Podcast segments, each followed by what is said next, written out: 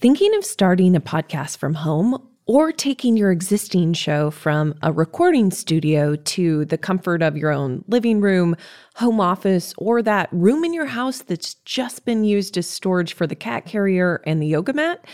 I've got your home studio setup covered in this very episode. Stay tuned.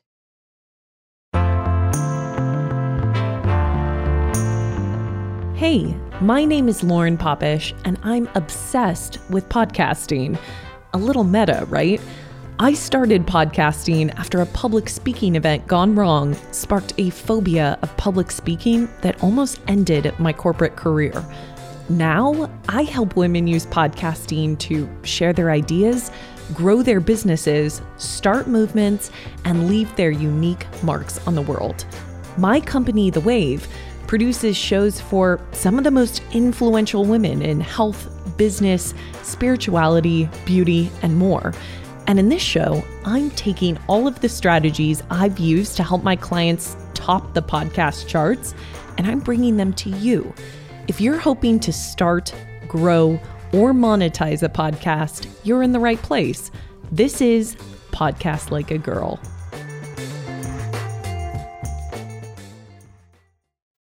Maybe you're already recording from home and wondering how you can take your audio production and recording space to the next level. Or maybe you're looking at getting started with an at home studio in the first place. If you want to create a professional show, but you're worried the quality of your home won't cut it, I have great news for you, friend. You don't need to invest thousands of dollars into creating a professional podcast studio at home in order to build a successful podcast that people care about. The loyal listeners will come from the content first and foremost. You do, however, need to know the biggest bang for your buck when it comes to creating an at home studio that will make you feel at ease while also meeting the minimum standards for audio quality. I am here to share with you those life hacks or podcast hacks if your podcast is your life, then that's kind of one and the same. Anyway, I'm here to tell you my five steps for creating an at home studio efficiently, cost effectively, and professionally. Your recording space can be a magical one. It's where your vision comes to life, where you connect with guests to share your message or educate your listeners. It is so important that you set it up to run without any technical glitches, but also that it is, and perhaps most importantly, set up to inspire your creativity. At the end of the day, your fans care about a concept, host, and a podcast that they can connect with. Excellent audio is something you should aim for, but perfection isn't what we're striving for here, especially before you've even begun creating. But wait, there is more. Make sure you stick around until the end of this episode to hear my bonus tip on how to make a podcast that sounds like it was produced by NPR. We have some exciting news for our podcaster pals that you don't want to miss. Okay, back to my at home studio checklist. I have researched and tested the do's and don'ts of your equipment, your setting and surroundings, and your simple audio improving hacks. Without further ado, let's dive in. Step number one secure your equipment. The biggest investment you should make in your home studio is your microphone. Just because you have headphones with a built in mic that you got for free with your iPhone doesn't mean you should plug them into your laptop and call it a day. I remember sitting down to record an episode a few years back, right after moving into a new apartment. I discovered that my microphone had been damaged in the move. So I picked up those headphones, those Apple, iPod, iPhone free headphones with the mic attached, and decided to do my interview that way. Folks, let me tell you, this was not the move. I sounded like I was calling in from a tunnel under the city with a mouthful of jelly beans. The conversation with my guest was amazing, so my listeners forgave me, but I was incredibly aware of the contrast between that episode and others I had released in the past. So, a good quality mic should be your first equipment purchase. Getting the right mic squared away is going to make sure that everything else falls into place with the ease that you deserve. And getting the right mic does not mean getting the most expensive one. There are two kinds of microphones out there directional and condenser. I recommend a directional mic 99% of the time to my clients because a directional microphone will make up for a lot of the imperfections in your space. It only picks up the sound that is close to your microphone head, which means it'll ignore that car that's zipping by your window outside. Consider the fact that the better audio quality you have from the get go with the help of your microphone, the less time you'll need to spend making your podcast sound good in editing. It'll save you time later on. There are many different options for not only your best friend, the microphone, but also for your headphones, your mic stands, mixers, and noise canceling products like pop filters. You can choose your setup based on your budget, your needs, your space, your style of podcast, aka if you're solo or interviewing guests or have a co host. Our 2022 podcast equipment guide breaks down all of your options based on these factors and takes the hard work out of making the right selection. So check it out in the show notes of this episode. Step number two choose the right room. No matter what kind of space you record in, there are some simple steps that you can take to treat a room and reduce noise disruptions, but you can limit how much sound masking you have to do later on by being strategic about picking a good space right out of the gates. If you're recording in the kitchen, the backyard, your bathroom, then you're just setting yourself up to fail with a poor foundation and making more work for yourself by constantly having to manage your background sound. When I used to work in real estate and architecture, one of our acoustical engineers gave me a really helpful analogy to use to think about sound protection. He said that if you fill up the room that you're considering for your podcast studio, if you filled it up with water all the way to the top, where would the water begin to leak out? It would probably start under your door, maybe the cracks in your windows. It would leak through your vents and through your thin ceiling tiles those are the same places where sound can get through. And that's why the ideal room has a minimum number of entry points and less space for sound to escape or enter. So basically, it's the cave of your home. No windows, tightly sealed around the doors, preferably carpeted floor, a lower ceiling, and try to avoid being close to any buzzy or humming equipment like refrigerators, air conditioning, laundry machines, or roommates.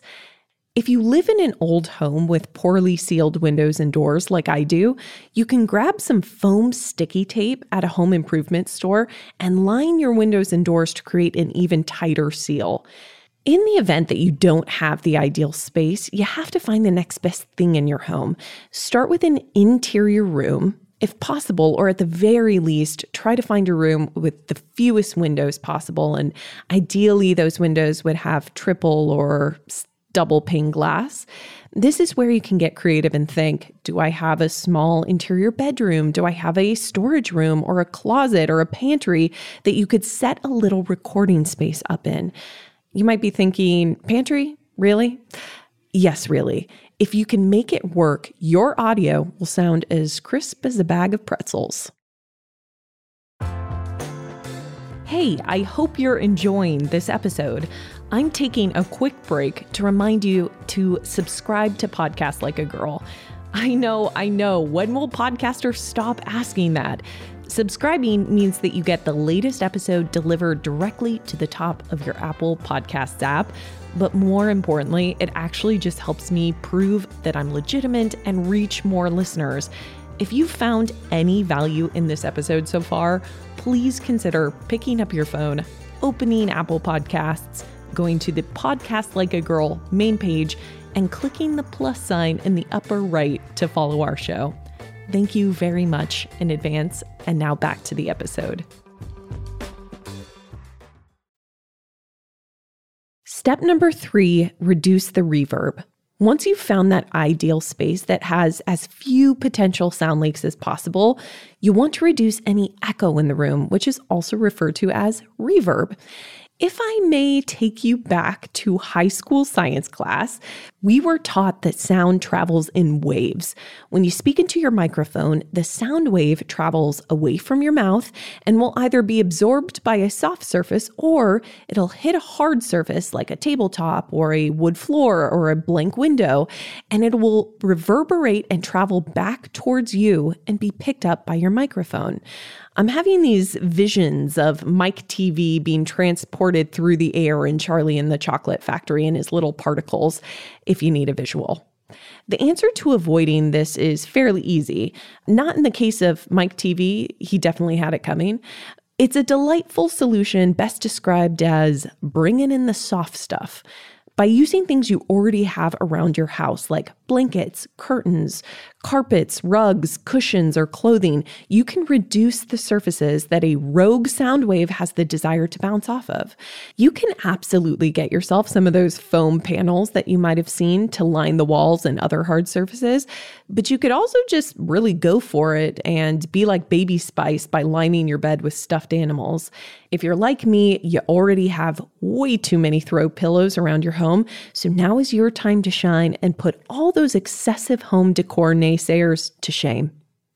One of my clients told me a great story about how she was interviewing a guest about coming out. For the interview, the guest climbed into a closet for the recording and was surrounded by fabulous, colorful, glittery animal print clothes. The sound quality was amazing, but the irony was also not lost on her. Closets and all, do what it takes to reduce that reverb. You might even be able to create something colorful and cozy in the process. Step number four get comfy in your seat. Speaking of getting cozy, when podcasting, you'll be sitting for long periods of time. Not only should you pick furniture that keeps you feeling comfortable, but it should also keep you upright and alert. As much as listening to a podcast can sound like you're listening in on a late night call between best friends who are lying in bed and twirling the spiral cord in their fingertips, you actually do need to be attentive and present for your listeners.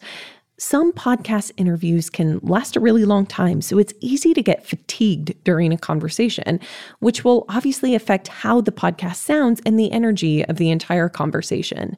Your power for your voice comes from your diaphragm, which sits just between your ribs and your stomach. And keeping that open with an upright posture is the trick to making sure that your voice doesn't tire out. A chair that you can be in for a long period of time but keeps your posture straight is likely already somewhere in your home. My go to style of chair is an upholstered dining chair. They typically have great back support, are comfortable on the bum, and you have tons of variety to choose from when it comes to getting the right look. Step number five make it your own. With the practical things out of the way, the finishing touches are now ready to be applied.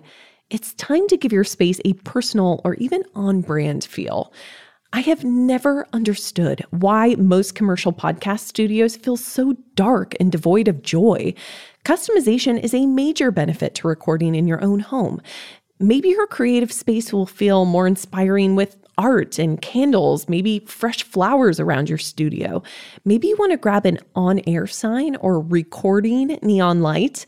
Maybe you want to hang posters or news clippings or quotes that apply to the theme of your podcast. This is your space. It's where you come to talk about your passions with your biggest fans every week. Customize it and make it your own. If you've been recording for a while and feel uninspired, redecorating or revamping the look of your studio may get you excited to record again. And now for that exciting bonus news. As mentioned, I have a little something special to share. If you're following us on Instagram, you may have already seen some cute content about it already. If you're in Los Angeles and don't want to record at home, you can now come and record in our brand new and incredibly gorgeous podcast studio. Our new space is stylish, professional, Instagram worthy, and made just for female podcasters. You will love the look, feel, comfort, and vibes of the space. I know I do. And I can't wait for you all to check it out. Listeners of the pod can get 15% off their first session by using the code LikeAGirl15, all one word, when booking time on our website. If you're not in LA, I'm sorry, this isn't much of a bonus for you, but I hope you'll stop by and visit the studio if you're ever in the city. Okay, here are your takeaways from today's episode on how to create an at home podcast studio that has both form and function. First, a directional microphone will save you so much heartache and is the most important part of setting up shop. Remember to find those leaky spots in the room and seal them up or relocate. Cushion the space, get cozy, and reduce that reverb. Find a comfortable but upright seat, like an upholstered dining chair, so you can maintain your energy. Make your space your own by adding things that are visually inspiring. And lastly, if you don't have your own space to DIY, then come and record with us at our brand new studio in central Los Angeles. Ultimately, it's totally possible to create an effective and wallet friendly at home podcast studio. With a bit of time and some money, you can create a space that will serve your podcast for years and years of successful episodes. I hope you picked up on the fact that these tips are for creating a space that doesn't just function, but also means something to you. Feeling comfortable and excited to record will keep you coming back to the mic week after week, month after month, and year after year. That's all for today, Pod Broads. This show is produced by the team at The Wave Editing. Lauren Deborah writes our scripts. Eva does the mixing and editing. Our cover art was designed by the team at Car Creative, and our theme music was written, performed, and produced by Isaac Joel. Thanks for listening, keep podcasting, and enjoy the ride. I know just how many podcasts you could have been listening to, which is why I'm so grateful you decided to spend the last 20 minutes with me. Speaking of time, if you're a podcaster and you've ever wondered what else you could be doing with your week if you didn't have to edit, write show notes, and create marketing materials for every podcast episode, then let the lady pros at The Wave treat you to some me time. Get 15% off your first month of a production package by going to thewavepodcasting.com forward slash podcast editing services and enter podcast like a girl all one word, lowercase, at checkout. Now, the only question is which podcast you're going to spend all your newfound time binging. See you back next week.